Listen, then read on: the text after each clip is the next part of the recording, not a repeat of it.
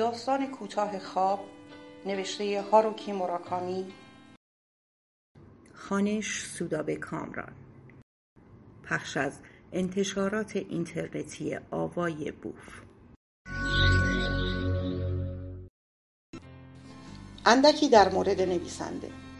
هاروکی موراکامی متولد 1946 در ژاپن نویسنده برجسته ژاپنی و از معروفترین نویسندگان امروز ادبیات دنیاست.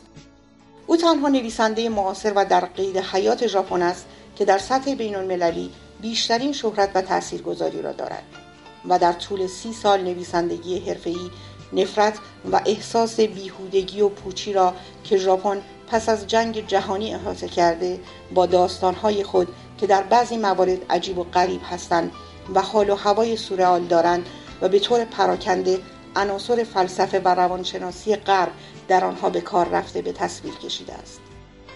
مشخصه داستانهای مراکامی دیالوگ های تنزانیز است و همچنین پیرنگ های سورئال که در آنها معمولا از استعاره زیاد استفاده شده و به جنبه های فرهنگی آمریکایی و اروپایی بسیار اشاره کرده است. این هفدهمین روز پیاپی است که خوابم نمی‌برد.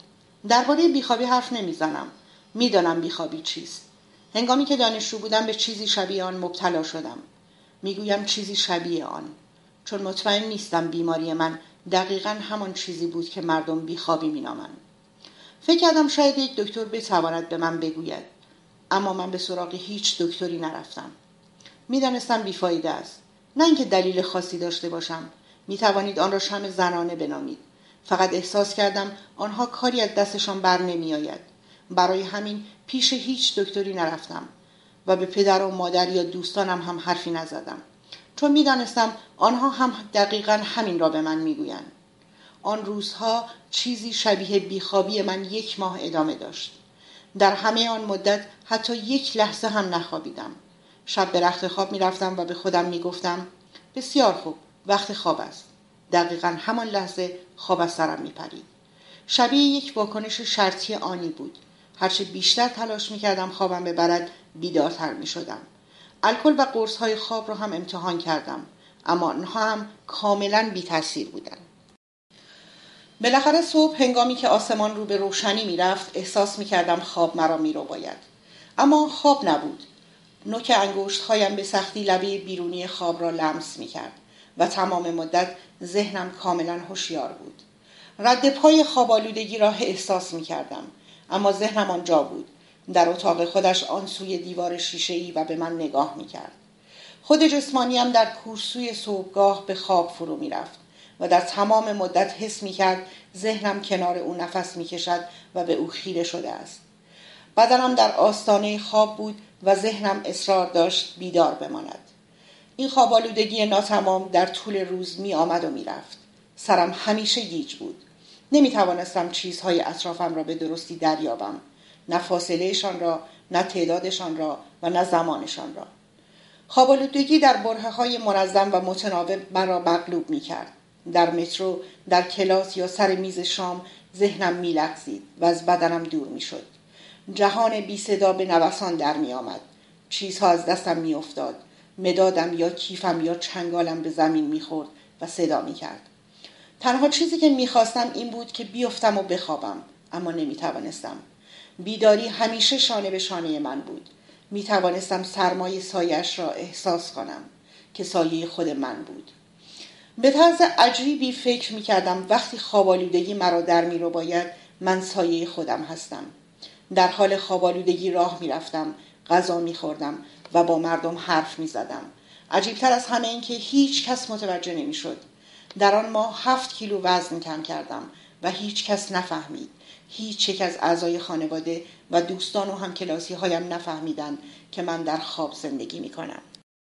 من در خواب زندگی می کردم همچون جنازه مغروقی جهان را پیرامونم حس می کردم. وجودم و زندگیم در این دنیا به یک توهم شبیه بود. حس می کردم یک باد شدید ممکن است بدنم را با خود به پایان دنیا ببرد. به سرزمینی که هیچ وقت نه دیده بودم و نه چیزی از آن شنیده بودم. جایی که ذهن و بدنم برای همیشه از هم جدا شوند. به خود می گفتم محکم بچسب. اما چیزی نبود که آن را بگیرم. بعد شب می آمد و بیداری مطلق باز میگشت. توان مقاومت نداشتم. نیروی عظیمی مرا به مرکز زنجیر کرده بود. تنها کاری که می توانستم بکنم این بود که با چشمانی گشوده به تاریکی تا صبح بیدار بمانم. حتی نمی توانستم فکر کنم. همچنان که آنجا دراز کشیده بودم و به تیک تاک ساعت گوش می دادم به تاریکی خیره می شدم که آرام آرام عمیق می شد و بعد آرام آرام گم می شد بعد یک روز بدون هشدار قبلی یا بدون هیچ دلیل بیرونی تمام شد. پشت میز صبحانه نشسته بودم که احساس کردم هوشیاریم را به تدریج از دست می دهم. بدون اینکه یک کلمه بگویم برخواستم شاید چیزی را از روی میز به زمین انداختم. فکر می کنم یک نفر به من چیزی گفت اما مطمئن نبودم. سلانه سلانه به اتاقم رفتم. با لباس در تختم خزیدم و زود خوابم برد. بیست و هفت ساعت به همان حال باقی ماندم. مادرم احساس خطر می کرد و سعی کرد با تکان مرا بیدار کند. به صورتم سیلی زد.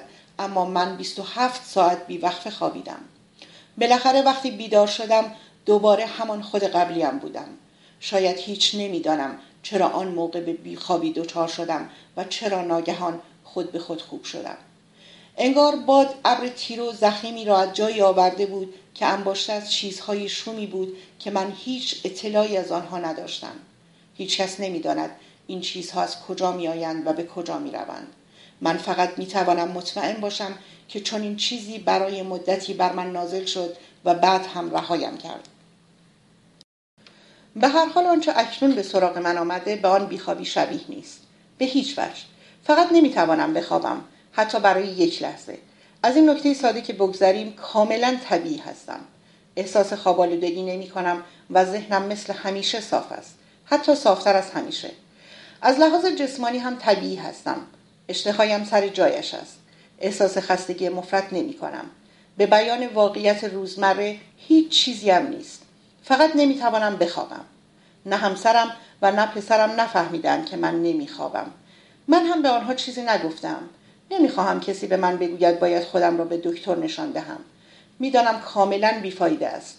فقط می‌دانم مثل قبل خودم هستم. بنابراین آنها به چیزی مشکوک نشدند. در ظاهر روند زندگیمان تغییر نکرده است. آرام و یک نواخت صبحها وقتی همسر و پسرم را بدرقه می کنم ماشینم را بر می دارم و به خرید می روم. همسرم یک دندان پزشک است. از آپارتمان ما تا مطب او با ماشین ده دقیقه راه است. او و دوست دوران تحصیلیش با همانجا شریک هستند. اینطور از عهده مخارج استخدام یک متخصص و یک منشی برمیآیند. هر شریک می تواند بیمارهای اضافی دیگری را هم ببیند. کار هر دوشان خوب است. به عنوان مطبی که فقط پنج سال است افتتاح شده و بدون هیچ ارتباطات خاصی شروع به کار کرده اوضاع خیلی خوبی دارد. حتی بیش از حد خوب است. همسرم می‌گوید نمی‌خواهم انقدر سخت کار کنم. اما نمی‌شود شکایت کرد. من هم همیشه می‌گویم آره نمی‌شود. درست است. ما برای راه اندازی آنجا مجبور شدیم وام بانکی سنگینی بگیریم. یک مطب دندان پزشکی نیاز به تجهیزات گران قیمتی دارد رقابت تنگ و تنگ است مریض ها از آن لحظه ای که درهای مطب را باز می کنید سرازیر نمی شوند. بیشتر کلینیک های دندان پزشکی به خاطر نداشتن مریض ورشکست شدند. آن هنگام ما جوان و بی پول بودیم و تازه بچه دار شده بودیم. هیچ تضمینی وجود نداشت که بتوانیم در این دنیای خشن زنده بمانیم. اما به هر طریقی بود زنده ماندیم. پنج سال. نه واقعا نمی توانستیم شکایت کنیم.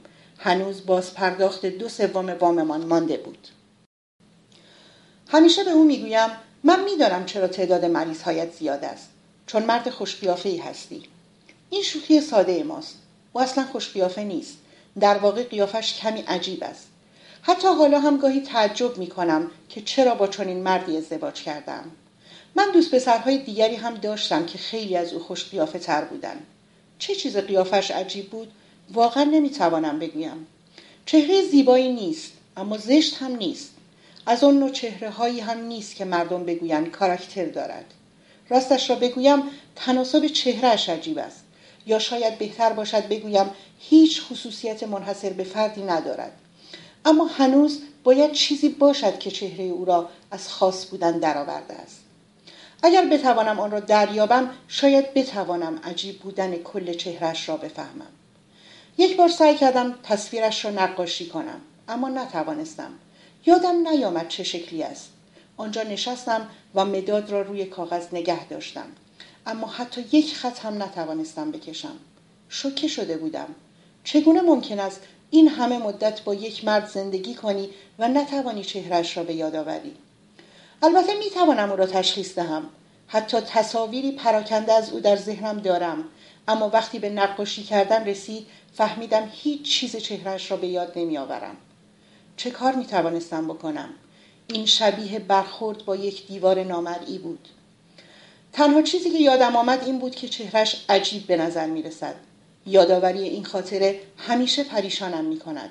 با این حال او یکی از آن مردهایی است که همه خوششان می آید.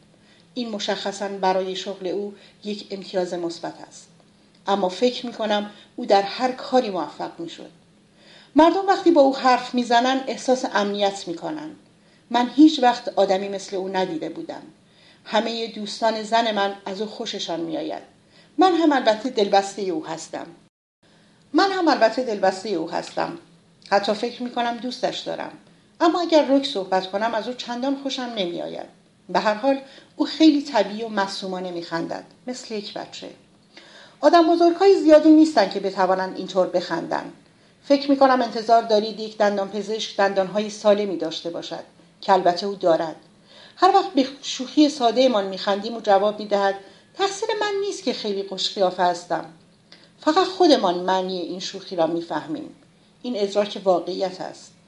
این حقیقت که ما به هر طریقی بوده زنده مانده ایم و این برای ما رسم خوشایندی است همسرم هر روز صبح ساعت هشت و با ماشین سنترای خود از پارکینگ ساختمان بیرون می آید. پسرمان روی صندلی کنار او می نشیند. دبستان او سر راه مطب است. من می گویم مواظب باشید.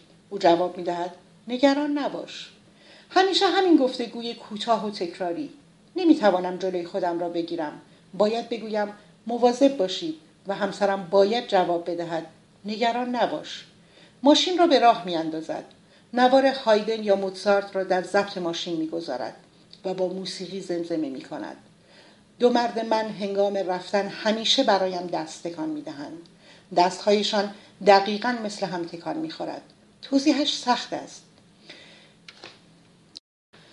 سرهایشان را دقیقا به یک زاویه خم می کنند و کف دستهایشان را به سوی من می و آرام تاب می دهند. درست شبیه هم. انگار یک معلم رقص آنها را تعلیم داده است. من ماشین خودم را دارم. یک هوندا که کار کرده. یک دوست قدیمی دو سال پیش آن را مفت به من فروخت یک سپر آن تو رفته است مدل بدنش قدیمی است و لکه های زنگ خوردگی روی آن پیدا شده عدد کیلومتر شمار از 150 هزار گذشته است.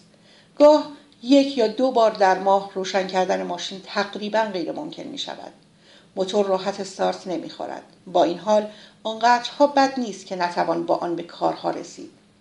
اگر نازش را بکشی و بگذاری حدود ده دقیقه استراحت کند موتور با صدای ناز و توپری روشن می شود آه بسیار خوب. هر چیز و هر کس یک یا دو بار در ماه تنظیمش به هم می‌خورد. زندگی همین است همسرم به ماشین من می‌گوید اولاغ تو من اهمیتی نمی‌دهم برای خودم است با سیویک تا سوپرمارکت رانندگی می‌کنم بعد از خرید خانه را تمیز می‌کنم و لباسها را می‌شویم بعد نهار درست می‌کنم کارهای صبحم را با حرکاتی سریع و دقیق انجام می دهم. اگر می‌شد دوست داشتم اسباب شامم را هم صبح آماده کنم.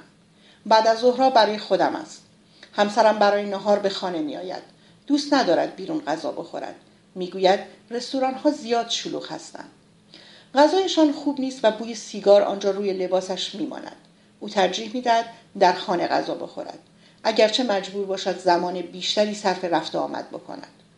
با این حال من نهار حوس برانگیزی نمیپزم غذاهای باقی مانده را در مایکروویو گرم می کنم و کمی رشته فرنگی می جوشانم. تهیه نهار حداقل زمان ممکن طول می کشد. طبیعی از غذا خوردن با همسرم بیشتر از غذا خوردن در تنهایی و سکوت لذت می‌برم. قبلا وقتی کلینیک تازه شروع به کار کرده بود معمولا بعد از ظهرهای زود مریضی وجود نداشت. بنابراین بعد از نهار با هم میخوابیدیم. این بهترین زمان با او بودن بود همه چیز در سکوت میگذشت و آفتاب ملایم بعد از ظهر در اتاق نفوذ می‌کرد آن وقتها ما بسیار جوانتر بودیم و شادتر البته ما هنوز هم زندگی شادی داریم. واقعا اینطور فکر می‌کنم. هیچ دعوای خانوادگی بر زندگیمان سایه نینداخته. من او را دوست دارم و به او اعتماد دارم. مطمئنم او هم همین احساس را به من دارد. اما کم کم با گذر ماها و سالها زندگیت تغییر می کند اینطور است دیگر. نمی شود کاریش کرد. حالا همه بعد از ظهرهای او پر است. وقتی غذایمان تمام می شود همسرم دندانهایش را مسواک می زند و به طرف ماشینش می شتابد و به مطب باز می گردد کلی دندان خراب انتظار او را می کشند اما اشکالی ندارد هر دومان می دانیم که همه چیز مطابق میل آدم پیش نمی رود. بعد از اینکه همسرم به مطب باز می گردد من مایو و حولم را بر می دارم و تا باشگاه ورزشی نزدیک خانهمان رانندگی می کنم. نیم ساعتی شنا می کنم. یک شنای درست و حسابی. من آنقدرها هم دیوانه شنا کردن نیستم. فقط می خواهم گوشت های اضافی هم آب شود. همیشه از اندامم خوشم می آمده. اما از قیافم هیچ وقت راضی نبودم. قیافه بدی نیست اما هیچ وقت از آن خوشم نیامده. بدنم مسئله دیگری است. دوست دارم برهنه مقابل آینه بیستم و طرح اندامم را بررسی کنم. در آن سرزندگی متعادلی می‌بینم. مطمئن نیستم چیست اما احساس می‌کنم چیزی در اون آن وجود دارد که برایم حیاتی است. هرچه هست نمی‌خواهم آن را از دست بدهم. من سی سالم. وقتی سی ساله می‌شوی می‌فهمی دنیا به آخر نرسیده. من به طور خاص از پیر شدن خوشم نمیآید. اما هرچه سن میگذرد بعضی امور هم آسانتر می شود مهم این است که چطور با آن برخورد کنی. اما یک چیز را خوب می‌دانم. اگر یک زن سی ساله بدنش را دوست داشته باشد و مصمم باشد آن را آنطور که شایسته است نگه دارد باید حسابی تلاش کند. من این را از مادرم یاد گرفتم. او قبلا زنی لاغر و دوست داشتنی بود اما دیگر نیست. نمی‌خواهم من هم به سرنوشت او دچار شوم. بعد از ظهر را به طرق مختلف میگذرانم. گاه در مرکز خرید پرسه می‌زنم و ویترین مغازه ها را نگاه می‌کنم.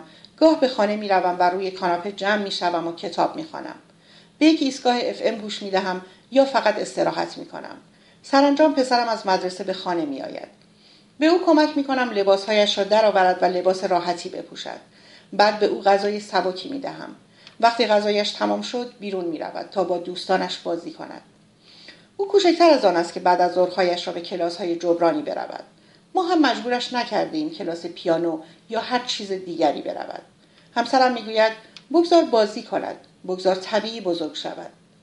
وقتی پسرم خانه را ترک می کند همان گفتگوی کوتاه و تکراری میان من و همسرم میان من و او هم تکرار می شود من می‌گویم مواظب باش و او می‌گوید نگران نباش هنگام غروب من اسباب شام را تدارک می بینم پسرم همیشه ساعت شش به خانه برمیگردد.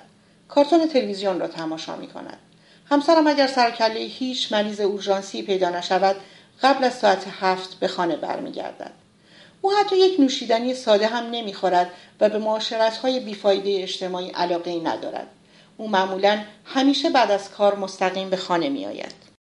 در طول شام هر سهمان با هم صحبت می کنیم. بیشتر درباره کارهای آن روزمان. پسرم همیشه بیشترین حرف را برای گفتن دارد. همه اتفاقهای زندگی او تازه و پر رمز و راز هستند. او حرف می‌زند و ما نظرمان را می‌گوییم. بعد از شام او هر کاری می کند که دوست دارد. تلویزیون تماشا می کند کتاب می خاند یا با همسرم بازی می کند وقتی مشق دارد خودش را در اتاقش حبس می کند و به آنها می رسد ساعت هشت و نیم به رخت خواب می رود من پتو را رویش می کشم و موهایش را نوازش می کنم به او شب بخیر می گویم و چراغ را خاموش می کنم آنگاه زن و شوهر با هم تنها می مانند او روی کاناپه می نشیند روزنامه می خاند و گاه گاه از مریضهایش می گوید یا قسمت از روزنامه را با صدای بلند می‌خواند. بعد به هایدن یا موتسارت گوش می‌دهد. من از موسیقی بدم نمیآید اما هیچ وقت نمی‌توانم آن دو آهنگساز را از هم تشخیص دهم. آهنگهایشان برای من شبیه هم است. وقتی این را به همسرم می‌گویم می‌گوید مهم نیست. همهشان زیبا هستند. این مهم است. می‌گویم دقیقا مثل تو. و با لبخندی پهن جوابم می‌دهد. دقیقا شبیه من. به نظر می رسد از صمیم قلب خوشحال شده است. خوب زندگی من این است. یا زندگی من قبل از آنکه دیگر نتوانستم بخوابم. هر روزش دقیقا تکرار روز قبل. من قبلا دفتر خاطرات روزانه ساده ای داشتم. اما اگر یکی دو روز نوشتن را فراموش می کردم حساب روزها و اتفاقها از دستم در می رفت. دیروز می توانست پری روز باشد یا برعکس. گاهی نمی‌فهمم این چه جور زندگی است. منظورم این است که زندگیم خالی است. من خیلی ساده شیفته بیمرزی روزها شده بودم. شیفته این که خودم بخشی از این زندگی بودم. نوعی زندگی که مرا به تمامی درون خودم بلیده بود. شیفته این که باد جای پاهایم را پیش از آنکه فرصت کنم برگردم و نگاهشان کنم پاک می‌کرد. هر وقت چون این احساسی داشتم در آینه حمام به چهرم نگاه می‌کردم. مجموعا پانزده دقیقه. ذهنم مثل یک تخته سفید خالی بود. من صورتم را مثل یک شی می نگریستم و صورتم به تدریج از بقیه من جدا می شد و تبدیل به چیزی می شد که همزمان با من و کاملا به طور اتفاقی به وجود آمده بود. ادراک به سراغ من می آمد این اتفاقی است که گاه و بیگاه می افتاد و ربطی به جای پا ندارد. واقعیت و من همزمان در زمان حال وجود داریم. این مهمترین چیز است. اما حالا من دیگر خوابم نمی‌برد. وقتی دیگر نخوابیدم دست از نوشتن خاطرات روزانه هم کشیدم. اولین شبی را که دیگر نتوانستم بخوابم به وضوح تمام یادم میآید. آن شب خواب مشمعز کننده دیدم. خوابی تاریک و لزج.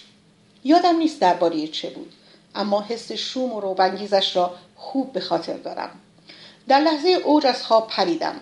کاملا هوشیار شدم. انگار چیزی من را در آخرین لحظه از نقطه عطفی بیرون کشیده است. اگر یک ثانیه دیگر در آن خواب معلق میماندم برای همیشه از دست می‌رفتم. وقتی بیدار شدم سینم از نفس نفس به درد آمد. حس می کردم دستها و پاهایم فلج شدن بی حرکت دراز کشیدم و به صدای نفسهای سنگینم گوش دادم.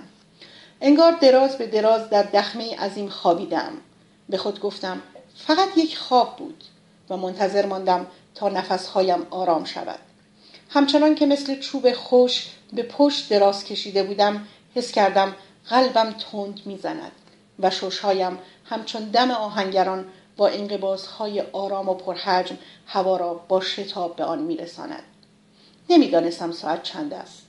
می‌خواستم به ساعت کنار بالشم نگاه کنم اما نمی‌توانستم سرم را آنقدر بچرخانم. ناگهان در همان لحظه چشمم به هیئت چیزی در پایین تخت افتاد. چیزی شبیه سایه تیره و مبهم. نفسم را در سینه حبس کردم.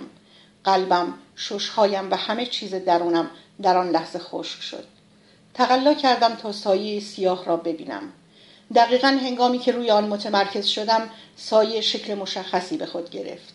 انگار تمام آن مدت منتظر بود تا متوجه او شوم. مرزهای تنش آشکار شد و درونش با ماده پر گشت. آنگاه جزئیات روی آن سوار شدند. او یک پیرمرد نحیف بود که لباس چسبان سیاهی به تن داشت. موهایش خاکستری و کوتاه بودند و گونه هایش گود افتاده بود.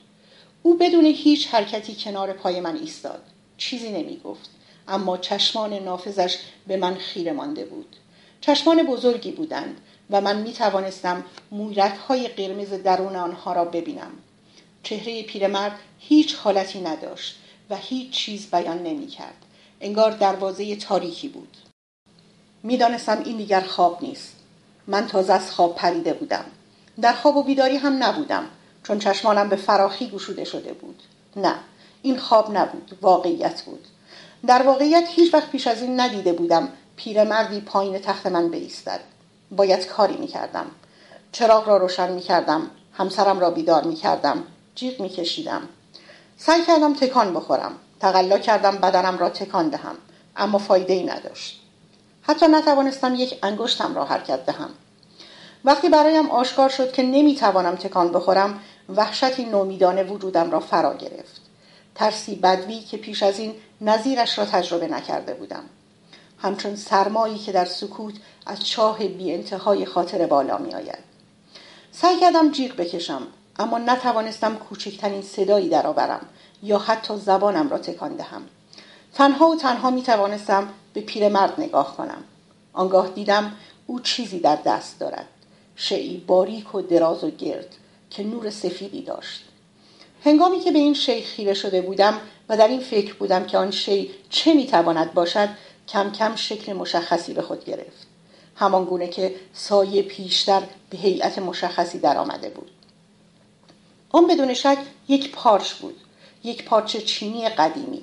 بعد از مدتی مرد پارچ را بالا آورد و از درون آن بر پای من آب ریخت. من آب را حس نمی کردم. آن را می دیدم و صدای شلپ شلپش را بر روی پایم می شنیدم. با این حال هیچ چیز احساس نمی کردم. پیرمرد آب را بر پاهایم ریخت و ریخت. عجب اینکه هرچه میریخت آب پارچ تمام نمی‌شد. کم کم ترسیدم پاهایم بپوسد و بریزد.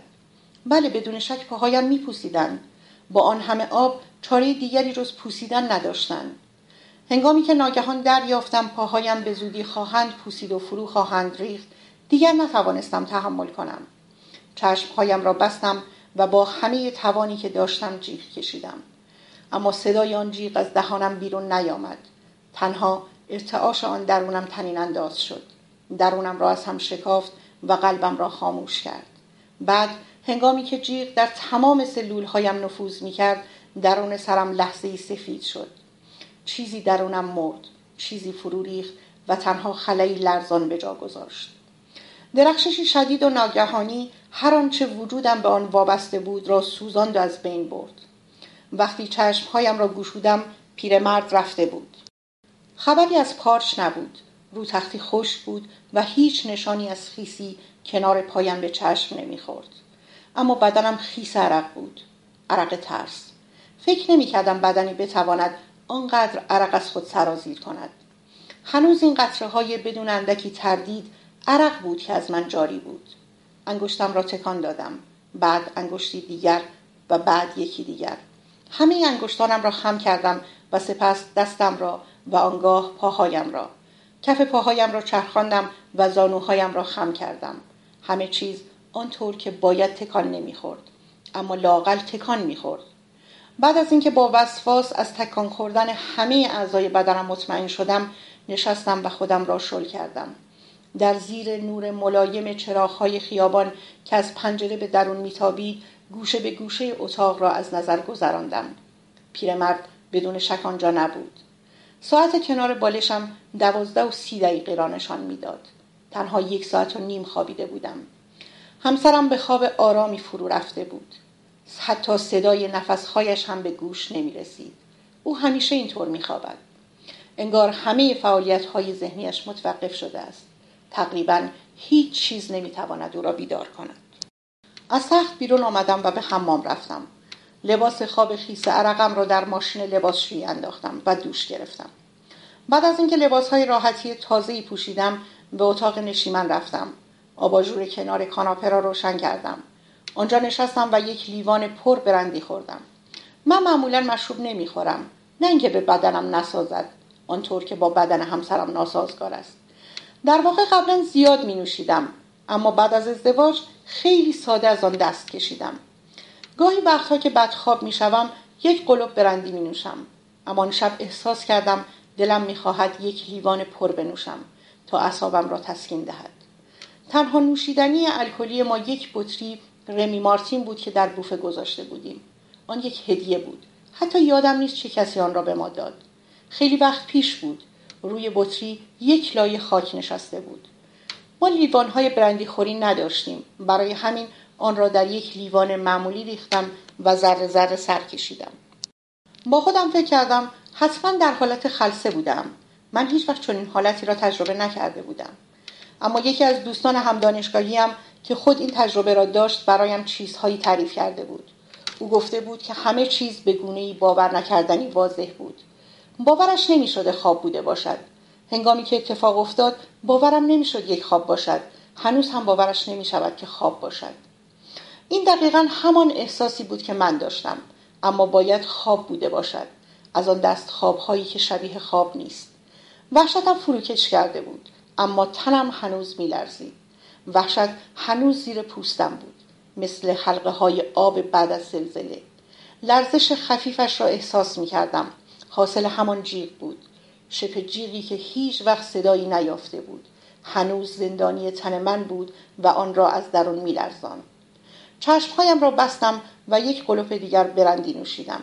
گرما از گلو تا معدم را پیمود. احساس واقعی و مطبوعی بود. پیش از هر چیز به یاد پسرم افتادم. بار دیگر قلبم به تپش افتاد. از کاناپه پریدم و به اتاقش شتافتم. پسرم به خواب آرامی فرو رفته بود. یک دستش روی دهانش بود و دست دیگرش به کناری افتاده بود. خواب او هم مثل همسرم آرام و بیدقدقه بود. پتویش را صاف کردم.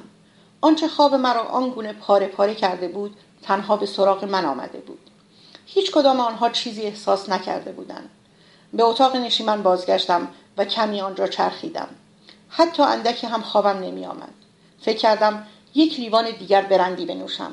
در واقع می‌خواستم بیشتر الکل بنوشم. می‌خواستم بدنم را گرمتر کنم و اعصابم را تسکین دهم. می‌خواستم بار دیگر آن طعم تند و نافذ را در دهانم احساس کنم. بعد از کمی تردید بالاخره فکرش را از سرم بیرون کردم. نمی‌خواستم روز جدیدم را در حالت مستی شروع کنم. برندی را در بوفه سر جایش گذاشتم و لیوان را در ظرفشویی آشپزخانه شستم. در یخچال کمی توت فرنگی پیدا کردم و خوردم. فهمیدم زیر پوستم دیگر نمیلرزد. از خودم پرسیدم که آن مرد سیاه پوش که بود. او را قبلا حتی یک بار هم ندیده بودم.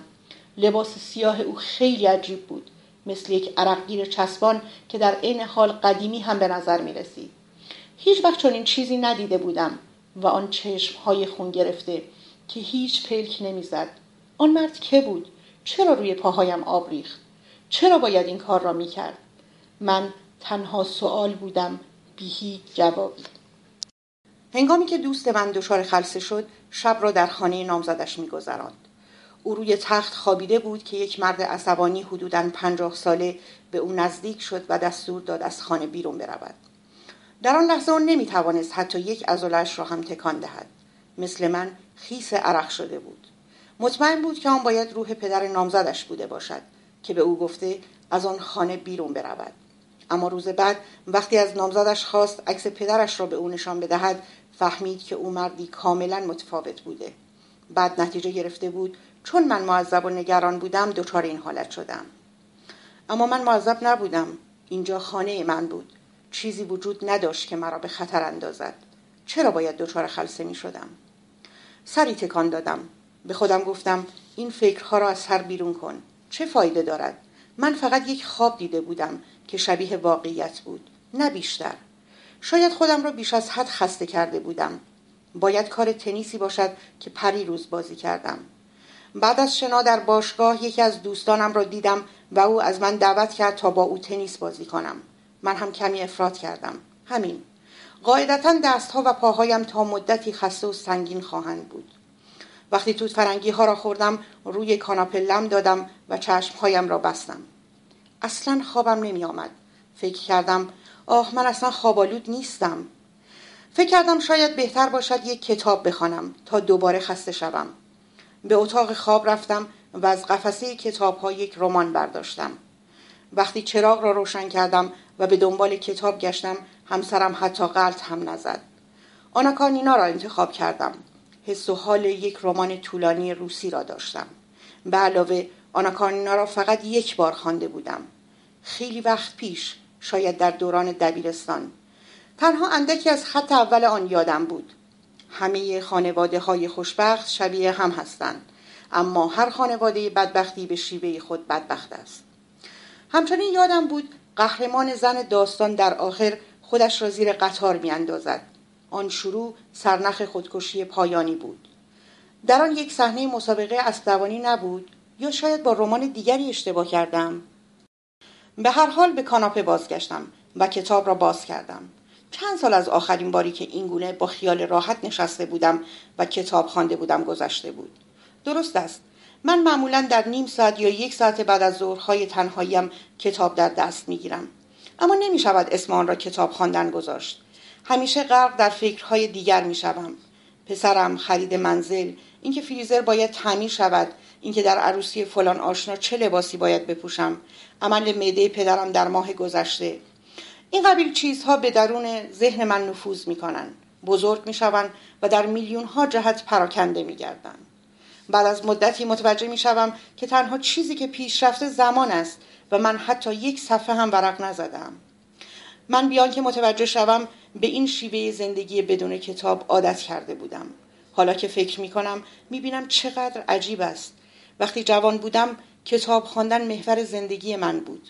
من همه کتاب های کتابخانه دبستان را خوانده بودم و تقریبا همه پول تو جیبی هایم صرف خرید کتاب می شد. حتی در خوردن نهار صرف جویی می کردم تا کتاب هایی را که می خواستم بخوانم بخرم. این در راهنمایی و دبیرستان هم ادامه داشت. هیچ کس به اندازه من کتاب نمی خواند. میان پنج فرزند خانواده من بچه وسطی بودم. پدر و مادرم شاغل بودن و هیچ کس توجه زیادی به من نمی کرد. می توانستم تنهایی هر چه می خواهم کتاب بخوانم. همیشه در مسابقه های کتابخانی شرکت می کردم تا برنده بنهای کتاب شوم. معمولا هم برنده می شدم. در دانشگاه در رشته ادبیات انگلیسی تحصیل کردم و نمره های خوبی گرفتم. پایان نامه فارغ و تحصیلیم با موضوع کاترین مانسفیلد برنده دیپلم افتخار شد و استاد راهنمایم مرا تشویق کرد که برای فوق لیسانس تلاش کنم. اما می‌خواستم پا به دنیای بیرون بگذارم و می‌دانستم آدم دانشگاه نیستم. من فقط از کتاب خواندن لذت می بردم حتی اگر می‌خواستم به تحصیل ادامه دهم خانوادم توانایی مالی فرستادن من به فوق لیسانس را نداشتند. ما فقیر نبودیم اما بعد از من دو خواهر دیگر هم بودند. برای همین بلافاصله بعد از فارغ و تحصیلی باید روی پای خودم می ایستادم. آخرین باری که واقعا کتاب خوانده بودم کی بود؟ چه کتابی بود؟ هیچ چیز یادم نمی آمد چگونه ممکن است زندگی یک نفر اینطور دگرگون شود؟ آن من قدیمی کجا رفته بود؟ کسی که طوری کتاب می‌خوان که انگار جادو شده است. آن روزها و تقریبا آن شور و حال عمیق چه معنایی داشت؟ آن شب توانستم آنا کارنینا را بدون اینکه لحظه ای تمرکزم به هم بخورد بخوانم. کتاب را بیان که ذهنم مشغول چیز دیگری باشد ورق می‌زدم. در یک نشست تا صفحه ای خواندم که آنا و ورونوسکی در ایستگاه قطار مسکو برای اولین بار همدیگر را می‌بینند. در آنجا چوب الف را بین صفحه ها گذاشتم و برای خودم یک لیوان دیگر برندی ریختم. برای اولین بار فکر کردم چه رمان چرندی است. قهرمان زن داستان تا فصل 18 پیدایش نمی شود در شگفت بودم که آیا این برای خوانندگان روزگار تولستوی غیرعادی نبوده است؟ آنها وقتی کتاب را با شرح جزئیات زندگی شخصیت فرعی داستان به نام ابولونسکی می‌خوانند چه کار می‌کردند؟ فقط می نشستند و منتظر می ماندن سر و شخصیت زن زیبا پیدا شود. شاید آره شاید مردم آن روزها وقت زیادی داشتند تا بخواهند هر طور شده بگذرانند. حداقل آن بخش از جامعه که رمان میخواندند. ناگهان دریافتم چه دیر وقت است. سه صبح و من هنوز خوابم نمیآید. چه کار باید می کردم؟ فکر کردم اصلا خوابم نمی آید. می توانستم به خواندن ادامه دهم. دوست داشتم ببینم چه اتفاقی می افتد. اما باید می خوابیدم. تجربه تلخی بیخوابیم را به یاد آوردم و اینکه چگونه هر روز آن را در محاصره ابرها به پایان می رساندم. نه دیگر نه من آن روزها هنوز دانشجو بودم هنوز می توانستم با چنان چیزی کنار بیایم اما حالا نه حالا من یک همسر هستم یک مادر. من مسئولیت هایی دارم. باید نهار همسرم را آماده کنم و مراقب پسرم باشم. اما می‌دانم حتی اگر حالا به رخت خواب بروم یک چرت کوتاه هم نمی‌توانم بزنم. سرم را تکان دادم. با خودم گفتم بگذار این را بپذیرم. خوابم نمیآید و می‌خواهم بقیه کتابم را بخوانم. آهی کشیدم و دزدکی نگاهی به کتاب قطور روی میز انداختم. همین بود. به میان آنا کارنینا پریدم و تا دمیدن خورشید به خواندن ادامه دادم آنا و ورانوسکی در مهمانی باله به هم نگاه می کنند و گرفتار عشق مقدر خود می شوند.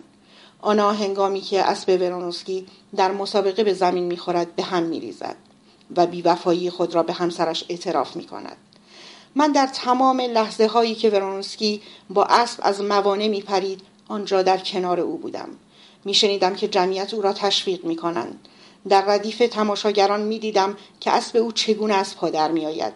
هنگامی که پنجره از نور گاهی روشن شد کتاب را روی میز گذاشتم و به آشپزخانه رفتم تا یک فنجان قهوه بنوشم ذهنم پر از صحنه های رمان بود و لبریز از احساس شدید گرسنگی که هر فکر دیگری را محو می کرد.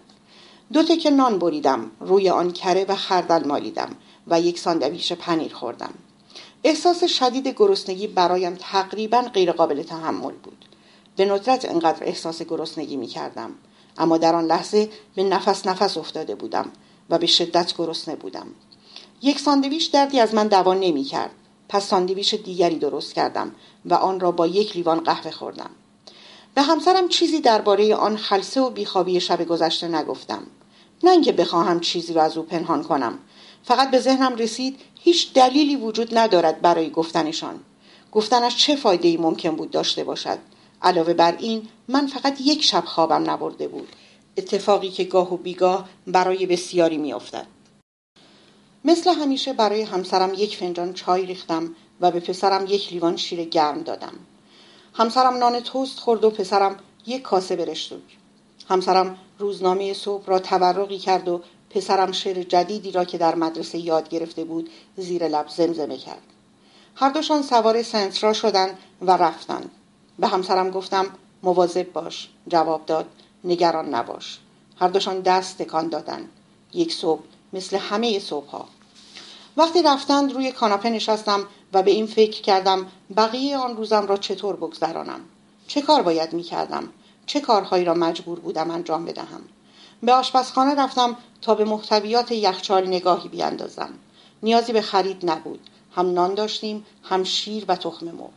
در جایخی هم کمی گوشت بود. کلی هم میوه و سبزی بود. هر چیزی که تا نهار فردا لازم داشتیم آنجا بود. یک کار بانکی هم داشتم اما چیزی نبود که عجله برای انجامش داشته باشم. اگر یک روز دیگر همان را عقب میانداختم اتفاقی نمیافتاد. دوباره روی کاناپه بازگشتم. و شروع به خواندن آناکارنینا کردم هنگام خواندن متوجه شدم تنها اندکی از ماجراهای کتاب در خاطرم مانده است. در واقع همه شخصیت ها و صحنه ها همه چیز برایم تازگی داشت. چقدر عجیب بود. انگار کتاب جدیدی در دست گرفته بودم. از اولین باری که کتاب را خوانده بودم باید حسابی تغییر کرده باشم. اما حالا از آن گذشته چیز زیادی باقی نمانده بود. بیان که متوجه باشم خاطره همه هیجانهای تکان دهنده و فزاینده غیب شده و از بین رفته بود. پس آن وقتی که صرف کتاب خواندن کرده بودم چه می‌شد؟ آن همه کتاب خواندن چه معنایی داشت؟ دست از خواندن کشیدم و لحظه به این فکر کردم. اما سر در نیاوردم و خیلی زود حتی یادم رفت به فکر می کردم. وقتی به خودم آمدم دیدم به درخت بیرون پنجره خیره ماندم. سرم را تکان دادم و دوباره مشغول خواندن شدم. در میانه های جلد سوم چند پوست چروکیده شکلات پیدا کردم که میان صفحه ها جا خوش کرده بودند. احتمالا در دوران دبیرستان هنگام رمان خواندن شکلات میخوردم. همیشه عادت داشتم هنگام خواندن چیزی بخورم. به این فکر کردم که بعد از ازدواج لب به شکلات نزدم. همسرم دوست ندارد من شیرینی بخورم. ما به بچهمان هم تنقلات شیرین نمی دهیم و معمولا چون این چیزهایی در خانه نگه نمی داریم. هنگامی که به پوست های رنگ باخته شکلات که به یک دهه قبل تعلق داشت نگاه می کردم اشتیاق عجیبی پیدا کردم تا یک چیز واقعی بخورم می‌خواستم مثل گذشته ها هنگام خواندن آناکارنینا شکلات در دهان بگذارم تحمل نداشتم آن را به تعویق اندازم به نظر می رسید همه سلول های تنم در ولع شکلات نفس نفس می زنند. ژاکتم را روی دوش انداختم و با آسانسور پایین رفتم. پیاده به شیرینی فروشی محلمان رفتم و دو شکلات شیری که شیرینتر از بقیه به نظر می رسیدند خریدم. بعد از اینکه از مغازه بیرون آمدم بلافاصله یکیشان را باز کردم و در راه خانه گاز زدم. طعم مطبوع شکلات شیری در دهانم پخش شد. می توانستم احساس کنم شیرینی مستقیما جذب همه اعضای بدنم می شود. در آسانسور هم دست از خوردن نکشیدم و خودم را به بوی خوشی سپردم که در آن فضای بسته پیچیده بود. یک راست به طرف کاناپه رفتم و در حالی که شکلاتم را میخوردم به خواندن آناکارنینا ادامه دادم. حتی ذره هم خوابم نمی آمد. احساس خستگی جسمانی هم نمی کردم. می توانستم تا ابد به خواندن ادامه دهم. اولین شکلات که تمام شد دومی را هم باز کردم و نیمی از آن را خوردم دو سوم جلد سوم کتاب را خوانده بودم که نگاهی به ساعتم انداختم. یازده و چهل دقیقه. همسرم به زودی به خانه می آمد. کتاب را بستم و به آشپزخانه رفتم. آب در قابلمه ریختم و زیرش را روشن کردم. کمی پیازچه رنده کردم و یک مش رشته فرنگی گندم در آب ریختم تا بجوشد. بعد تا جوش آمدن آب کمی هم جلبک دریایی خیس کردم. بریدم و رویش سس سرکه ریختم. یک بسته توفو هم از یخچال درآوردم و قطع قطع کردم. در آخر به دستشویی رفتم و دندانهایم را مسواک زدم تا بوی شکلات از دهانم برود. دقیقا زمانی که آب جوش آمد همسرم هم به خانه رسید. گفت کارش زودتر از معمول تمام شده است. با هم رشته فرنگی خوردیم. همسرم درباره تجهیزات جدید دندان پزشکی حرف زد که می‌خواست برای مطب بخرد. دستگاهی که جرم دندان مریض ها را بسیار تمیزتر از دستگاه های قبلی تمیز می‌کرد و بسیار سریعتر. این دستگاه مثل همه تجهیزات دیگر دندان پزشکی گران بود. اما خیلی زود پول خودش را در می آورد چون این روزها بیماران بیشتری تنها برای جرمگیری به دندان پزشکی می آمدن. از من پرسید نظر تو چیست؟ من نمی‌خواستم به جرم دندان مردم فکر کنم یا چیزی درباره آن بشنوم. مخصوصا هنگام غذا خوردن. فکرم انباشته از تصاویر مبهم ورونوسکی بود. آنگاه که از اسبش افتاد. اما بدون شک نمی توانستم به همسرم چنین جوابی بدهم.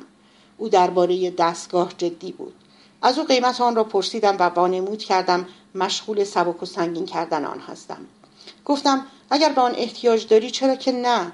پول به هر حال خرج می شود در ضمن تو که نمی‌خواهی خرج خوشگذرانی کنی. او گفت درست است. خرج خوشگذرانی که نمی کنم بعد در سکوت به خوردن رشته فرنگی ادامه داد. روی شاخه درخت بیرون پنجره دو پرنده بزرگ نشسته بودند و آواز میخواندند. نیمه هوشیار به آنها خیره شدم. خوابم نمی آمد یک ذره هم خوابم نمی آمد چرا؟ در حالی که میز را تمیز می کردم همسرم روی کاناپه نشست و مشغول خواندن روزنامه شد. آنا کارنینا کنار او قرار داشت اما به نظر نمی رسید متوجه آن شده باشد. برایش مهم نبود که من کتاب می خوانم یا نه. وقتی شستن ظرفها را تمام کردم همسرم گفت امروز یک خبر خوب برایت دارم. حدس بزن. گفتم نمی‌دانم. خندید و گفت اولین مریض بعد از ظهرم قرار را لغو کرده. تا ساعت یک و نیم مجبور نیستم به مطب بروم. نتوانستم بفهمم چرا ممکن است این خبر خوبی باشد. نمی‌دانم چرا نفهمیدم. تنها بعد از اینکه همسرم بلند شد و مرا با خود به اتاق خواب برد فهمیدم چه در سر دارد. اصلا حوصلش را نداشتم. نمیفهمیدم چرا باید در آن هنگام با او معاشقه کنم. تنها چیزی که می‌خواستم این بود که به سراغ کتابم بروم. می‌خواستم تنها روی کاناپه لم بدهم بی سر و صدا شکلات بخورم و صفحه های آنا کارنینا را ورق بزنم. در تمام مدتی که ظرفها را میشستم همه حواسم به ورانوسکی بود و اینکه چگونه نویسنده همچون تولستوی توانسته اینقدر ماهرانه کنترل شخصیت های داستانش را به دست گیرد.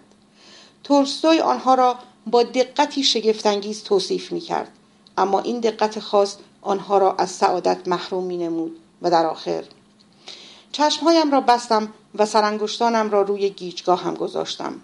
متاسفم من همه امروز سردرد داشتم. چه وقت بدی را انتخاب کرده ای؟ من واقعا گاهی سردردهای بدی می‌گیرم. برای همین او حرف مرا بدون قرقر پذیرفت گفت بهتر است دراز بکشی و کمی استراحت کنی. تو خیلی خودت را خسته می‌کنی. گفتم آنقدرها هم شدید نیست. او تا ساعت یک روی کاناپه استراحت کرد. به موسیقی گوش داد و روزنامه خواند. باز درباره دستگاه پزشکی حرف زد. تو پیشرفته ترین وسایل را می‌خری و آنها بعد از دو سه سال دیگر به کار نمیآیند. مجبوری مدام همه چیز را تعویض کنی. تنها کسانی که پول در میآورند سازندگان دستگاه ها هستند. و از اینجور حرفها. من چند بار نظر دادم.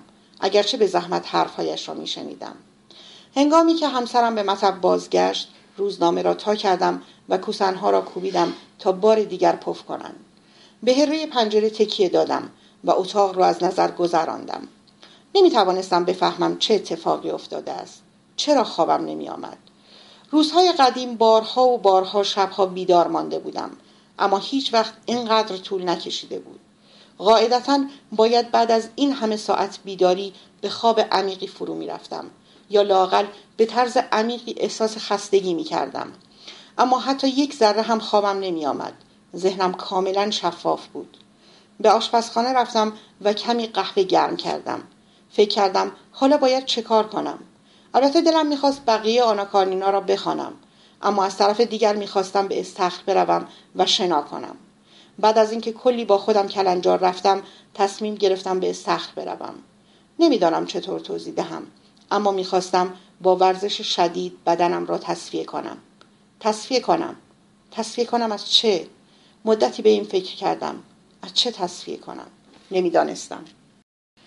اما این چیز هر چه بود این چیز مهالود همچون نیروی پنهانی به درون من آویخته بود. می‌خواستم کلمه ای را برایش پیدا کنم اما هیچ واژه‌ای به ذهنم نمی رسید.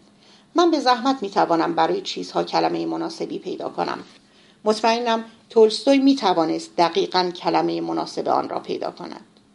به هر حال مایو را در کیف شنا گذاشتم و طبق معمول با سیویک خود تا باشگاه ورزشی رانندگی کردم. در سقف فقط دو نفر دیگر بودند. یک مرد جوان و یک زن میان سال که هیچ کدام را نمی شناختم. یک نجات غریق بیحوصله هم کنار سخت بود مایوام را پوشیدم عینک شنایم را به چشم زدم و مثل همیشه سی دقیقه شنا کردم اما سی دقیقه کافی نبود. پانزده دقیقه دیگر هم شنا کردم و در پایان دو طول را با سرعت تمام کرال رفتم. نفسم بند آمده بود اما هنوز جز آن انرژی که درون تنم فوران می‌کرد چیزی احساس نمی‌کردم. وقتی از استخر بیرون آمدم همه نگاهم می‌کردند. ساعت هنوز سه نشده بود. برای همین به بانک رفتم و کارم را انجام دادم. فکر کردم از سوپرمارکت کمی خرید کنم اما در عوض تصمیم گرفتم مستقیم به خانه برگردم. در خانه آنا کارنینا را از آنجا که رها کرده بودم در دست گرفتم و بقیه شکلاتم را خوردم. وقتی پسرم ساعت چهار به خانه بازگشت یک لیوان آب میوه به او دادم و کمی ژله میوه‌ای که از قبل درست کرده بودم. بعد دست به تدارک شام شدم. مقداری گوشت از فریزر درآوردم و گذاشتم یخش آب شود. کمی هم سبزی خورد کردم تا با آن تفت دهم. مقداری سوپ درست کردم و پلو پختم. همه این کارها را مثل یک آدم آهنی با دقت تمام به پایان رساندم. دوباره به سراغ آنا کارنینا رفتم. خسته نبودم. ساعت ده به خواب رفتم و وانمود کردم می‌خواهم کنار همسرم بخوابم. او بلافاصله خوابش برد. تقریبا همان لحظه ای که چراغ خاموش شد. انگار سیمی از لامپ به مغز او متصل بود. جالب است. آدم های مثل او کم پیدا می شوند بیشتر آدم ها مشکل بدخوابی دارند پدرم یکیشان بود. او همیشه گله می کرد که خوابش سبک است. نه تنها به سختی خوابش می برد بلکه کوچکترین صدا یا حرکتی هم از خواب بیدارش می کرد و دیگر تا صبح خوابش نمی برد همسر من اما نه. او وقتی خوابش می برد دیگر هیچ چیز تا صبح نمی تواند بیدارش کند ما تازه ازدواج کرده بودیم که من از این ماجرا حسابی شگفت زده شدم. حتی امتحان کردم ببینم چه چیز ممکن است بیدارش کند. به صورتش آب پراندم با قلم و دماغش را قلقلک دادم و از این جور کارها. اما حتی یک بار هم نتوانستم بیدارش کنم. اگر خیلی پافشاری می کردم می نالش را درآورم. اما فقط یک بار. او هیچ وقت خواب نمی بیند حداقل خوابهایی که دیده است هیچ وقت یادش نمیآید. نگفته پیداست که او هیچ وقت دچار خلصه های از خود بی خودی نمی شود او فقط می خوابد مثل لاک پشتی زیر گلها. عجیب است. اما این به من در عادتهای جدید شبانم کمک بسیاری کرد. ده دقیقه کنارش دراز می کشیدم بعد از تخت بیرون می آمدم به اتاق نشیمن می رفتم آباژور را روشن می کردم و برای خودم یک لیوان برندی می ریختم سپس روی کاناپه می نشستم و کتابم را می خواندم. نم نم برندی می نوشیدم و می گذاشتم این مایه ملایم روی زبان بلغزد. هر وقت حوض می کردم یک شیرینی یا یک تکه شکلاتی را که در بوفه پنهان کرده بودم در دهان می گذاشتم. بعد از مدتی صبح می شد. آن وقت کتاب را می بستم و برای خودم یک لیوان قهوه می ریختم. ساندویچی درست می کردم و می خوردم. روزهایم تازه روی روال افتاده بود. کارهایم را با عجله تمام می کردم و بقیه صبح را به خواندن کتاب می گذراندم. کمی قبل از ظهر کتابم را می گذاشتم و نهار همسرم را آماده می کردم. او قبل از ساعت یک خانه را ترک می کرد. من هم به باشگاه ورزشی می رفتم و شنا می کردم. یک ساعت کامل. از وقتی نمیخوابیدم سی دقیقه کفاف نمی‌داد وقتی در آب بودم همه ذهنم روی شنا کردم متمرکز بود تنها و تنها به این فکر می کردم که چطور دستها و پاهایم را درست حرکت دهم و منظم نفس گیری کنم اگر آشنایی را می دیدم به زحمت چیزی می گفتم فقط سلام و احوال پرسی های قرار دادی همه دعوت ها را رد می کردم می گفتم ببخشید امروز باید یک راست به خانه بروم کاری دارم که باید انجام دهم نمی‌خواستم با کسی باشم نمی‌خواستم وقتم را با غیبت های بی پایان تلف کنم وقتی به سختی شنا می کردم و از استخر بیرون می آمدم فقط می خواستم هرچه زودتر به خانه برگردم و کتاب بخوانم. کارهایم را از سر اجبار و وظیفه انجام می دادم. به خرید می رفتم، آشپزی می کردم، با همسرم معاشقه داشتم. وقتی به آنها می پرداختم آسان بودند. تنها باید ارتباط ذهن و بدنم را قطع می کردم. وقتی بدنم کارش را می کرد ذهنم در فضای درون خود شناور بود. من خانه را بدون کوچکترین دقدقی سر و سامان می دادم. با همسرم گپ می زدم و به پسرم غذا می دادم. پس از آنکه خوابیدن را کنار گذاشتم دریافتم واقعیت چه چیز ساده است و چه آسان می توان آن را تحقق بخشید. تنها واقعیت هست فقط خانهداری فقط یک خانه ساده مثل راه انداختن یک ماشین ساده. وقتی یاد گرفتی چطور راهش بیاندازی فقط مسئله تکرار است. این دکمه را فشار می دهی و آن دسته را می کشی اغربه ها را تنظیم می کنی در پوش را می گذاری زمان سنج را میزان می کنی همین کارها. بارها و بارها و بارها. البته گاه و بیگاه تغییرهایی هم پیش می آید مادر شوهرم با ما شام می خورد یک روز یک شنبه ما هر سه به باغ وحش می رویم پسرم اسهال بدی می گیرد اما هیچ کدام از این اتفاقها کوچکترین تأثیری بر هستی من ندارد. آنها همچون نسیمی آرام از کنار من میگذرند. من با مادر شوهرم گپ می‌زنم. برای چهار نفر شام میپزم. مقابل قفس خرس ها عکس میاندازم. روی شکم پسرم کیسه آب جوش می‌گذارم و به او دوا می‌دهم. هیچکس متوجه تغییری نشد. هیچکس نفهمید من دیگر اصلا نمیخوابم که همه وقتم را کتاب می‌خوانم که ذهنم جایی صدها سال و صدها مایل دورتر از واقعیت پرسه می‌زند مهم نبود چقدر مثل آدم آهنی کار می کردم. مهم نبود عشق و محبت اندکی صرف واقعیت می کردم. به هر حال رابطه همسرم، پسرم و مادر شوهرم با من مثل قبل بود. حتی می توانم بگویم از قبل با من راحت تر بودن. این گونه یک هفته سپری شد. هنگامی که وارد هفته دوم بیداری مداومم شدم کمی ترسیدم. طبیعی نبود. آدم ها باید بخوابند. همه آدم ها می خوابند.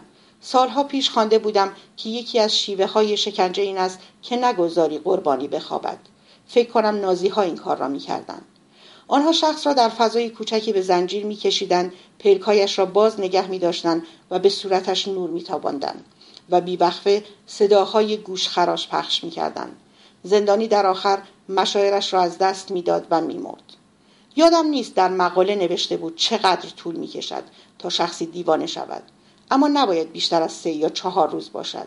با این حال من یک هفته بود که نخوابیده بودم. واقعا زمان طولانی بود اما سلامتم به خطر نیفتاده بود.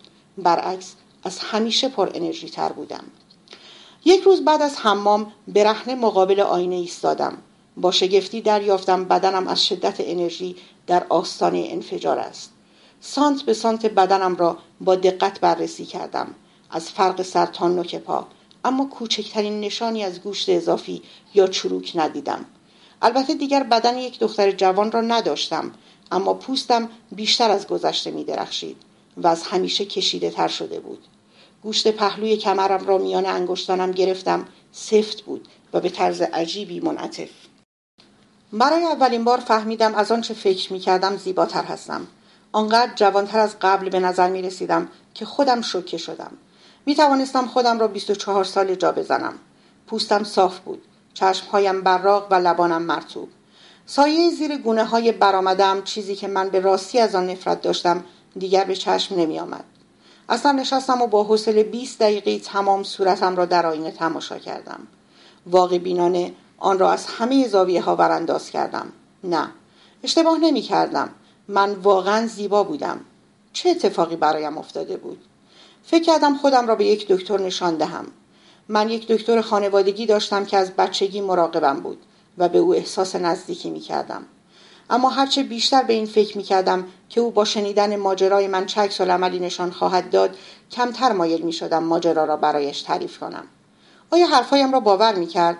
اگر می گفتم یک هفته از نخوابیدم شاید فکر می کرد دیوانه شدم یا شاید آن را نوعی بیخوابی عصبی تشخیص می‌داد. اما اگر حرفهایم را باور می‌کرد شاید مرا به یک بیمارستان بزرگ تحقیقاتی میفرستاد تا روی من آزمایش انجام دهند. بعد چه اتفاقی میافتاد؟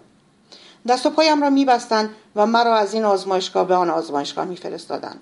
آنها روی من آزمایش های آی آی جی و آی کی جی انجام می‌دادند. ادرارم را تجزیه می‌کردند فشار خونم را اندازه می‌گرفتند از من نوار مغزی می‌گرفتند و خدا می‌داند چه بلاهای دیگری سرم میآوردند. تحملش را نداشتم. فقط می‌خواستم به حال خودم باشم و آرام کتابم را بخوانم. می‌خواستم هر روز وقت داشته باشم شنا کنم. می‌خواستم آزاد باشم. این چیزی بود که بیشتر از هر چیز دیگری می‌خواستم. نمی‌خواستم در هیچ بیمارستانی بستری شوم. حتی اگر آنها مرا به بیمارستان میبردن چه چیزی میفهمیدن؟ یک خروار آزمایش می‌گرفتن و یک خروار فرضیه میبافتند فقط همین. نمی‌خواستم در چنان جایی زندانی شوم. یک روز بعد از ظهر به کتابخانه رفتم و چند کتاب درباره خواب خواندم. کتابهایی که پیدا کردم چیز زیادی نمی‌گفتند. در واقع همهشان یک حرف می‌زدند. خواب استراحت است. مثل خاموش کردن یک ماشین. اگر موتور ماشین شما بیوقفه کار کند دیر یا زود خراب می شود یک موتور در حال کار گرما تولید می کند و انباشت گرما ماشین را از پا در می آورد. به خاطر همین باید بگذارید موتور استراحت کند و خنک شود. خلاصه اینکه خوابیدن مثل خاموش کردن موتور است. در انسانها خواب هم موجب استراحت چشم می شود و هم روان. وقتی یک نفر دراز می کشد و عضلاتش را رها می کند همزمان چشمهایش را می بندد و زنجیره افکارش را پاره می کند افکار زائد نوعی تخلیه الکتریکی انجام می دهند که به شکل خواب نمود می. یکی از کتاب ها به نکته جالبی اشاره کرده بود. نویسنده مدعی شده بود که انسانها ذاتا نمی توانند از انگیزش های فردی پایداری که در زنجیره افکار یا حرکات جسمانیشان وجود دارد رهایی یابند. انسانها ناخداگاه به فعالیت ها و افکار و انگیزش هایی شکل می دهند که تحت شرایط عادی هیچ وقت از میان نمی روند. به بیان دیگر انسانها در سلول انگیزش های خود زندانی شدند. آنچه این انگیزش ها را تعدیل می کند و مهار آنها را به دست می گیرد تا به بیان نویسنده ارگانیسم بدن مثل پاشنه کفش در یک زاویه خاصی فرسوده نشود چیزی جز خواب نیست. خواب به طرز شفابخشی تمایلات انسانی را خونسا می کند آدمها در خواب به طور طبیعی عضلات خود را که همواره تنها در یک جهت مورد استفاده قرار می‌گیرند رها می کنند. خواب مدار ذهن را نیز که تنها در یک جهت فعالیت کرده است آرام می کند و به آنها امکان تخلیه می دهد. این گونه است که انسانها آرام می شوند. خواب فعالیتی است که به جبر تقدیر در انسانها برنامه ریزی شده است. هیچ کس استثنا نیست. اگر کسی از این قاعده مستثنا باشد اساس بودن او به خطر می افتد. از خود پرسیدم انگیزش ها تنها انگیزش من که می توانستم به آن فکر کنم خانهداری بود کارهای روزمری که هر روز مثل یک آدم آهنی بی احساس انجام می دادم غذا پختن، خرید کردن، شستن لباس ها و بچه داری اگر اینها انگیزش نیستند پس چه هستند؟ من می توانم آنها را با چشم های بسته هم انجام دهم. دکمه را فشار بده دسته را بکش. خیلی زود واقعیت می لغزد و دور می شود همان حرکت های جسمانی دوباره و دوباره. انگیزش ها آنها مرا به تحلیل می‌برند و یک گوش از وجودم را فرسوده می‌کردند مثل پاشنه کفش. برای تنظیم آنها باید هر روز میخوابیدم تا آرام شوم. آیا اینطور بود؟ متن را بار دیگر با تمرکز تمام خواندم. سر تکان دادم. بله بدون شک اینطور بود. پس زندگی من چه معنایی داشت؟ انگیزش های مرا به تحلیل می بردند و من میخوابیدم تا آسیب هایم را ترمیم کنم. زندگی من چیزی جز این تکرار چرخه نبود. به هیچ جا نمی انجامید در حالی که پشت میز کتابخانه نشسته بودم سر تکان دادم. دیگر خواب بی خواب اما اگر دیوانه شوم چه؟ اگر اساس بودنم را از دست دهم چه؟ لاقل دیگر انگیزش ها مرا تحلیل نخواهند برد. اگر خواب چیزی جز ترمیم دوره‌ای اجزای فرسوده من نیست دیگر نمی‌خواهم بخوابم. دیگر به خواب نیازی ندارم. شاید بدنم تحلیل برود اما از این پس ذهنم از آن من خواهد بود. آن را برای خودم نگه میدارم. آن را به هیچ کس نمی دهم نمی خواهم ترمیم شوم. نمی خواهم بخوابم. کتابخانه را ترک کردم در حالی که عزمی راسخ وجودم را فرا گرفته بود. حالا دیگر از اینکه نمی توانستم بخوابم ترسی نداشتم. کجایش ترسناک بود؟ به مزایای آن فکر کن. حالا از ساعت ده شب تا شش صبح تنها متعلق به خودم بودم. تا کنون یک سوم هر روزم به خواب میگذشت. اما دیگر نه. دیگر نه. حالا این زمان برای من بود. تنها برای من. نه هیچ کس دیگر. همش برای خودم بود. می توانستم این زمان را هر طور دوست دارم بگذرانم. هیچ کس هم جلو دارم نبود. هیچ کس از من چیزی طلب نمی کرد بله درست بود. من زندگیم را بس داده بودم. آن را یک سوم بیشتر کرده بودم. ممکن است بگویید که این از نظر زیستی غیر طبیعی است. شاید حق با شما باشد. شاید یک روز در آینده مجبور شوم تاوان این کار غیر طبیعی را بپردازم. شاید زندگی در آینده این قسمت های بست یافته را با من حساب کند و این امتیازی باشد که اکنون به من داده است. این یک فرضیه بیپایه است اما هیچ پایه‌ای هم برای انکار آن وجود ندارد. تا حدودی به نظرم درست می رسد یعنی در پایان ترازنامه زمانهای وام گرفته هم سطح خواهد شد. اما راستش را بخواهید برای من پشیزی هم مهم نیست. حتی اگر به بهای آن جوان مرگ شوم. بهترین کاری که با این فرضیه می‌توان کرد این است که بگذاری در هر مسیری که می‌خواهد به جریان بیفتد. حداقل حالا من زندگیم را بست داده بودم و این رویایی بود. دستهایم دیگر خالی نبودند. من اینجا بودم. زنده و می توانستم این را احساس کنم. واقعیت داشت. من دیگر تحلیل نمی رفتم لاقل پاره از من وجود داشت که تحلیل نمی رفت و همان بود که به من احساس واقعی زنده بودن می‌داد. زندگی بدون این احساس شاید تا ابد ادامه میافت اما از هر معنایی توهی بود. حالا این را به وضوح می دیدم. وقتی مطمئن می شدم همسرم خوابیده است می رفتم و روی کاناپه اتاق نشیمن می نشستم. برای خودم برندی می نوشیدم و کتابم را در دست می گرفتم. آناکارنینا را سه بار خواندم. هر بار چیز تازه‌ای کشف می کردم. این رمان چند جلدی پر از معما و گرهگشایی بود. مثل یک جعبه چینی. دنیای رمان دنیاهای کوچکتری را در بر می گرفت و درون هر کدام آنها دنیاهای کوچکتری قرار داشت.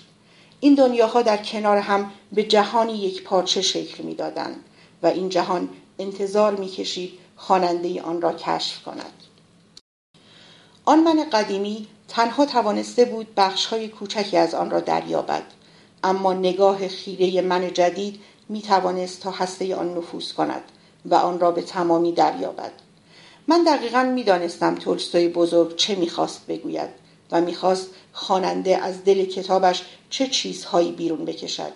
می توانستم ببینم که چگونه پیام او در قالب یک رمان متبلور است و چه چیزهایی در آن رمان از خود نویسنده پیشی گرفته است. اگرچه به شدت روی کتاب تمرکز کرده بودم هیچ وقت خسته نمی شدم وقتی آنا کارنینا را آنقدر که در توانم بود خواندم به سراغ داستایوفسکی رفتم.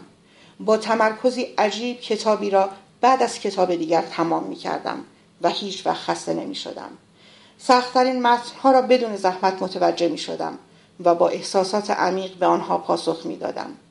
احساس کردم انگار همیشه قرار بوده من این گونه باشم. با کنار گذاشتن خواب زندگیم بیشتر شده بود. نیروی تمرکز مهمترین چیز بود. زندگی بدون این نیرو مثل این است که چشمهایت را باز کنی اما نتوانی ببینی. بالاخره بطری برندیم تمام شد. همش را خودم نوشیده بودم. به بخش مشروبات یک فروشگاه رفتم تا یک بطری دیگر رمی مارتین بخرم وقتی آنجا بودم با خودم فکر کردم بد نیست یک بطری شراب قرمز هم بخرم و یک لیوان ظریف کریستال برای برندی با شکلات و شیرینی گاهی هنگام مطالعه هیجان زده می شدم آن وقت بود که کتاب را کنار میگذاشتم و ورزش می‌کردم کمی حرکات نرمشی انجام می‌دادم یا فقط دور اتاق راه می‌رفتم اگر حس و حالش را داشتم به رانندگی های شبانه می‌رفتم لباس عوض می‌کردم سوار سیبیک خود می‌شدم و بی هدف در خیابان های محل میگشتم گاهی سری به یک رستوران شبانه می‌زدم و یک لیوان قهوه می نوشیدم. اما برخورد با آدم های دیگر واقعا مایه دردسر بود. بنابراین معمولا ترجیح می دادم در ماشین بمانم. در جای امن پارک می کردم و می گذاشتم ذهنم هر جا که می خواهد برود. گاه همه راه را تا بندر رانندگی می کردم تا قایقها را تماشا کنم. یک بار هم یک پلیس از من بازجویی کرد. دو نیم صبح بود و من زیر تیر چراغ برقی در نزدیک اسکله پارک کرده بودم.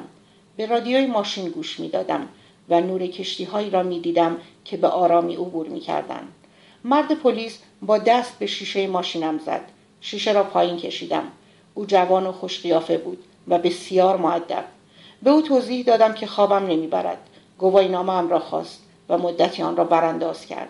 گفت ماه گذشته اینجا یک نفر را به قتل رساندند. سه مرد جوان به یک زوج حمله کردند مرد را کشتند و به زن تجاوز کردند یادم آمد چیزهایی درباره این حادثه در روزنامه خوانده بودم. سری تکان دادم. خانم محترم اگر واقعا کاری ندارید بهتر است شبها اینجا نیایید.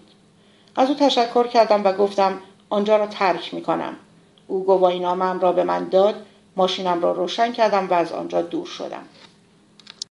این تنها باری بود که کسی با من حرف زد. معمولا شبها یک ساعتی در خیابانها میگشتم و هیچ کس مزاحمم نمی‌شد. بعد در گاراژ زیرزمینمان پارک می‌کردم. درست کنار سندشای سفید رنگ همسرم. او آن بالا در تاریکی به خواب عمیقی فرو رفته بود. من به صدای موتور داغ ماشین که هنگام خنک شدن تق تق می کرد گوش می سپردم و وقتی صدا فرو می خفت به طبقه بالا می رفتم. وقتی داخل خانه می شدم قبل از هر چیز نگاه می کردم ببینم همسرم هنوز خوابیده است یا نه. او همیشه خواب بود. بعد به سراغ پسرم می رفتم او هم همیشه به خواب عمیقی فرو رفته بود.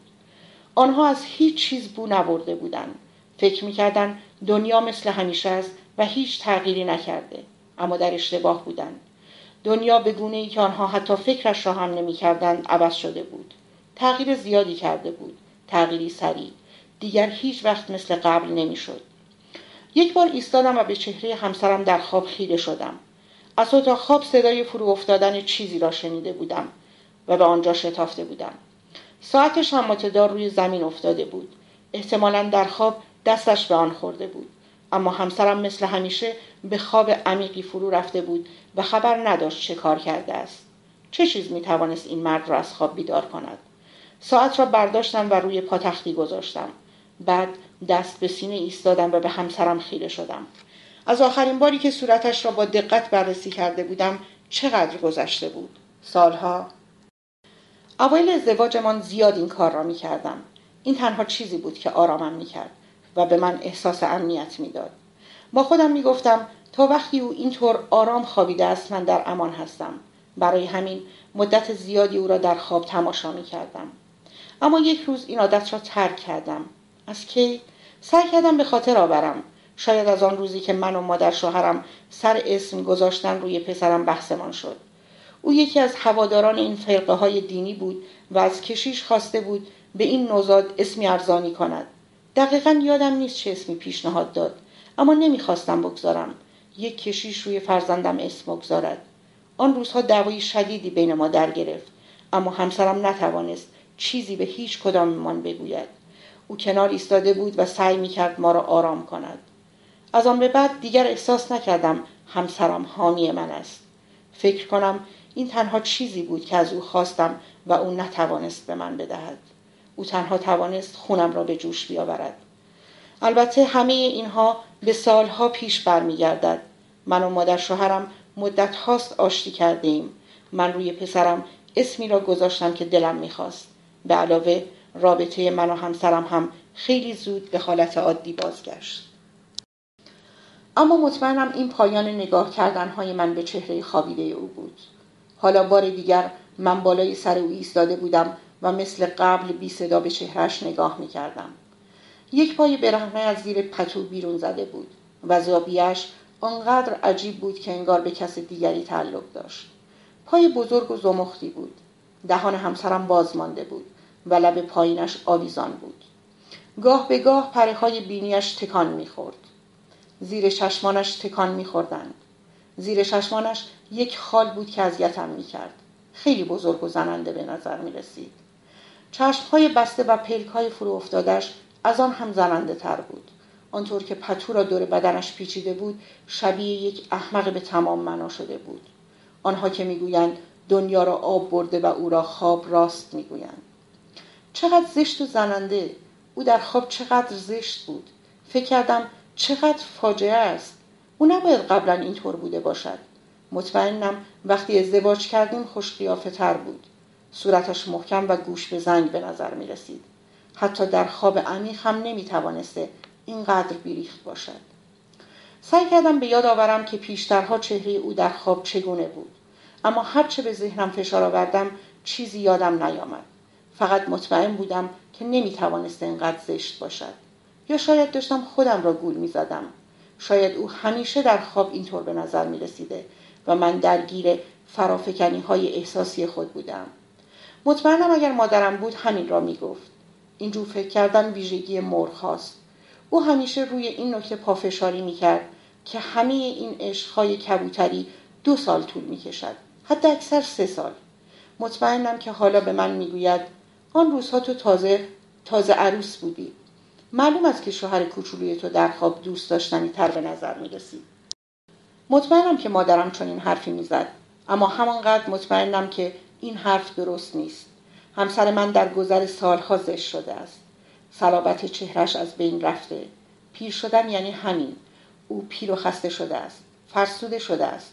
او بدون شک در سالهای بعد هم زشتتر خواهد شد و من چاره ای ندارم جز اینکه با او کنار بیایم.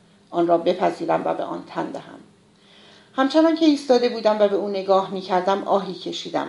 آه عمیقی بود و مثل همه آهها پرصدا. اما طبعا او را حتی کوچکترین تکانی هم نداد. بلندترین ناله دنیا هم او را از خواب بیدار نمی کرد. از آنجا بیرون آمدم و به اتاق نشیمن بازگشتم. برای خودم یک برندی ریختم و خواندن را از سر گرفتم. اما یک چیز نمیگذاشت تمرکز کنم. کتاب را بستم و به اتاق پسرم رفتم. در را باز کردم و زیر نور راه رو که به درون اتاق میتابید به چهره او خیره شدم. او هم مثل همسرم به خواب عمیقی فرو رفته بود مثل همیشه. او را در خواب تماشا کردم به چهره صاف و تقریبا بی حالتش نگاه انداختم. با چهره همسرم خیلی فرق داشت. هرچه باشد او هنوز یک کودک است. پوستش هنوز می درخشید و هیچ جای آن بزشتی نمی‌زد. با این حال در چهره پسرم چیزی بود که مرا آزار می‌داد. هیچ وقت به چنین چیزی فکر نکرده بودم. چه چیز مرا به این فکر انداخته بود؟ آنجا ایستادم. دستهایم را به سینه زدم و به پسرم نگاه کردم. بله بدون شک او را دوست داشتم. او را بی اندازه دوست داشتم. اما بدون تردید آن چیز هنوز آزارم می‌داد و روی اعصابم می‌رفت. سرم را تکان دادم. چشمهایم را بستم و آنها را بسته نگه داشتم. بعد آنها را باز کردم و بار دیگر به صورت پسرم نگاه انداختم. ناگهان فهمیدم. آنچه در صورت خوابیده پسرم مرا عذاب می‌داد این بود که دقیقا شبیه صورت پدرش بود و دقیقا شبیه مادر شوهرم. کل شق خودخواه. این دو خون آنها بود. در خانواده همسرم نوعی خودپسندی وجود داشت که از آن متنفر بودم. درست است. همسرم با من رفتار خوبی دارد. او شیرین و مهربان و نجیب است و همیشه مراقب است احساسات مرا در نظر بگیرد. او هیچ وقت با زنهای دیگر بگو به خند ندارد و سخت کار می کند او جدی است و با همه مهربان است. همه دوستانم به من می‌گویند چقدر خوششانس بودم که او را به دست آوردم. من حتی نمی‌توانم از او کوچکترین ایرادی بگیرم. این دقیقا چیزی است که خون مرا به جوش میآورد. خالی بودن او از عیب. به انعطاف پذیری عجیبی دامن می‌زند و راه را بر هر گونه تخیل میبندد. این چیزی است که اعصاب مرا خرد می‌کند. این دقیقا همان حالتی بود که در چهره پسر من هنگام خواب به چشم می‌خورد. بار دیگر سرم را تکان دادم. این پسر کوچک برای من یک غریبه بود. حتی وقتی بزرگ شود هم من را نخواهد فهمید. همانطور که همسرم به سختی می‌تواند احساسات کنونی مرا درک کند شکی نیست که من پسرم را دوست دارم اما در آن لحظه احساس کردم که یک روز دیگر نخواهم توانست با این شدت به او عشق بورزم می‌دانم فکر مادرانه این نیست بیشتر مادرها هیچ وقت به چنین چیزی فکر نمی کنند. اما من همچنان که آنجا ایستاده بودم به او نگاه می کردم. با اطمینان هرچه بیشتر می دانستم روزی فرا می رسد که از او متنفر خواهم شد. این فکر مرا به شدت غمگین کرد. در را بستم و چراغ راه رو را خاموش کردم. به اتاق نشیمن برگشتم. روی کاناپه نشستم و کتابم را باز کردم. چند صفحه‌ای که خواندم دوباره کتاب را بستم به ساعت نگاه کردم. کمی به سه مانده بود. در این فکر بودم چند روز گذشته است که من نخوابیده بودم. بیخوابی از سهشنبه دو هفته پیش شروع شده بود و اگر امروز را هم حساب می کردیم هفته روز از آن می گذشت. در این هفته روز حتی یک لحظه هم نخوابیده بودم. هفته روز و هفته شب. زمانی طولانی بود. دیگر حتی یادم نمی آمد خوابیدن چگونه بود. چشمانم را بستم و سعی کردم حس خواب را به خاطر آورم. اما تنها چیزی که درونم وجود داشت یک سیاهی بیدار بود. یک سیاهی بیدار که واژه مرگ را در ذهن تدایی می کرد. آیا داشتم می مردم؟ اگر حالا بمیرم زندگیم به چند می ارزد؟ اصلا نمی توانم جوابی بدهم. بسیار خوب اما چه مرگی؟ تا امروز خواب را نوعی مردن می دانستم. فکر می کردم مرگ امتداد خواب باشد. خواب بسیار عمیقتر از خوابهای عادی. خوابی که از هر گونه خداگاهی خالی است. آرامش ابدی. خاموشی مطلق. اما حالا به این فکر افتادم که قبلا اشتباه می کردم. شاید مرگ هیچ شباهتی به خوابیدن نداشته باشد. شاید مرگ به کلی در مقوله دیگری بگنجد. چیزی شبیه این تاریک بیدار بی پایان و بی انتها که حالا درون خود احساس می کنم. نه اگر اینطور بود خیلی وحشتناک می شد. اگر مرگ برای ما استراحت نباشد پس چه چیز زندگی ناقص ما را که این چنین انباشته از فرسودگی است باز خواهد خرید؟ گذشته از همه اینها هیچ کس نمی‌داند مرگ چیست. چه کسی توانست مرگ را به راستی ببیند؟ هیچ کس. جز کسانی که مردند هیچ زنده ای نمی‌داند مرگ چیست. زنده ها فقط می توانند حدس بزنند و به بهترین حدس هنوز هم یک حدس است. شاید مرگ نوعی استراحت باشد. اما با تعقل هم نمی‌توان این را فهمید. تنها راه برای اینکه بدانی مرگ چیست این است که بمیری. مرگ ممکن است هر چیزی باشد. وحشتی عظیم ذهنم را فرا گرفت. سرمایی خوش کننده از ستون فقراتم پایین لغزید. چشمانم هنوز بسته بود. حتی توان باز کردنشان را نداشتم. به تاریکی قلیزی خیره ماندم که در برابر من گسترده بود. عمیق و بیسمر همچون کیهان. من تنهای تنها بودم. ذهنم در تمرکزی عمیق فرو رفته بود و هر لحظه بزرگتر می شد. اگر اراده می کردم می توانستم نهایت اعماق کیهان را ببینم. اما ترجیح دادم نگاه نکنم. هنوز برای این کار خیلی زود بود.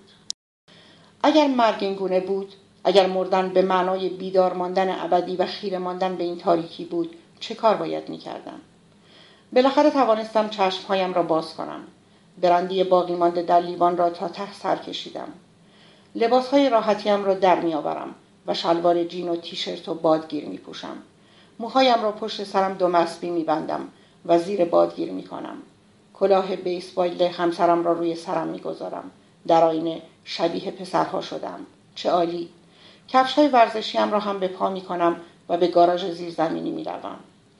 خودم را پشت فرمان می لغزانم. سویش را می چرخانم و به صدای پیوسته موتور گوش می دهم. صدایش طبیعی است. دستهایم را روی فرمان می گذارم و چند نفس عمیق می کشم. بعد ماشین را در دنده می گذارم و از خانه بیرون می زنم. ماشین بهتر از همیشه حرکت می کند. انگار روی سطح یخی می لغزد. یک دنده بالاتر می روم تا ماشین راحت تر حرکت کند.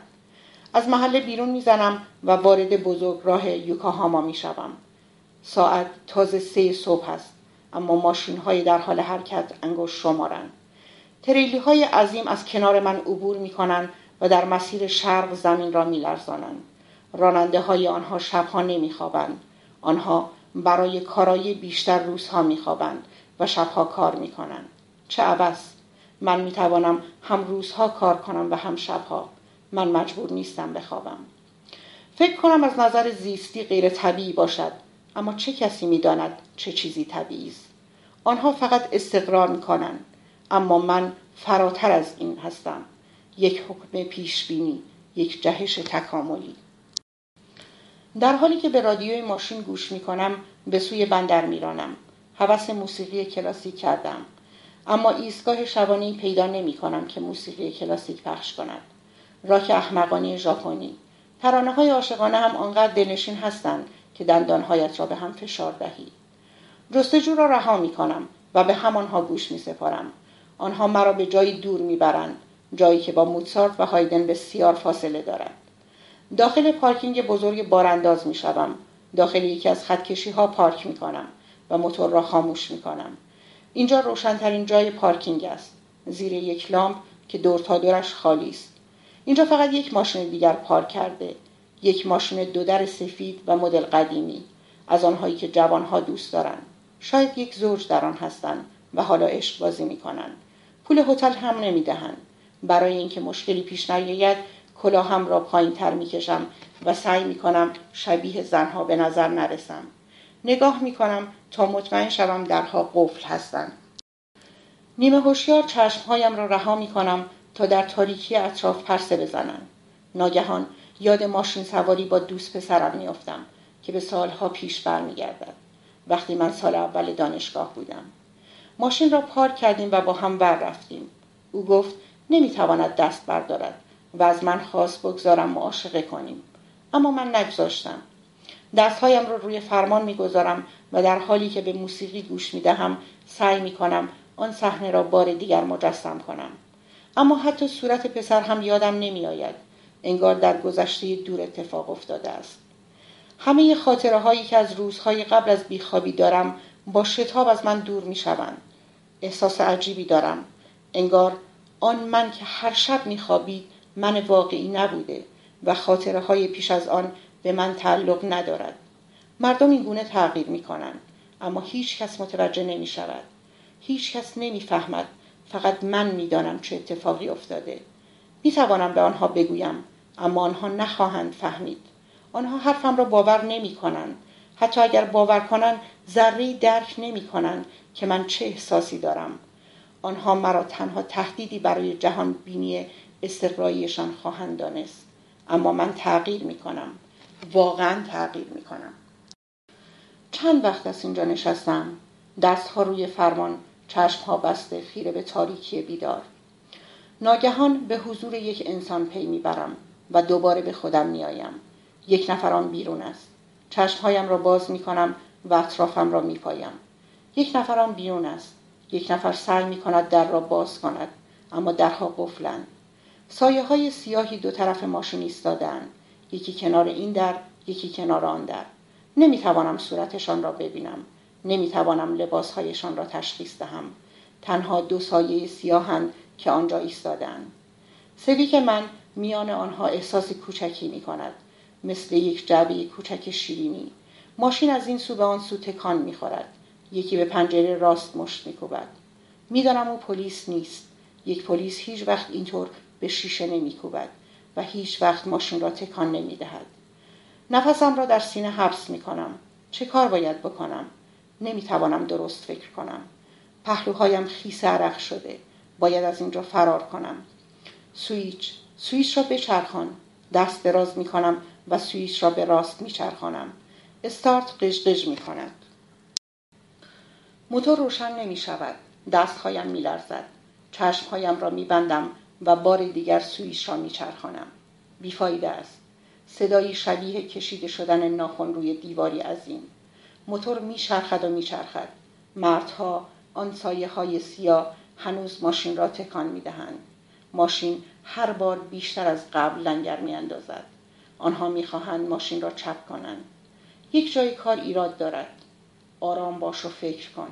بعد همه چیز درست می شود فکر کن. فقط فکر کن. آرام با دقت. یک جای کار ایراد دارد. یک جای کار ایراد دارد اما کجای کار؟ نمی‌دانم ذهن من از تاریکی قلیزی انباشته شده فکرم به هیچ جا قد نمی‌دهد دستهایم میلرزد سویش را بیرون میآورم تا بار دیگر داخل کنم اما دستهای لرزانم سوراخ را پیدا نمی کنند. بار دیگر سعی می کنم سویچ می افتد. خم می شوم و سعی می کنم سویچ را بردارم اما نمی توانم آن را در دست گیرم. ماشین تکانهای شدیدی می خورد. پیشانیم محکم با فرمان برخورد می کند. نمی توانم کلید را در دست گیرم. به پشتی صندلی تکیه می دهم و صورتم را با دست ها می پوشانم. گریم می گیرد. فقط می توانم گریه کنم. اشکم فرو می ریزد.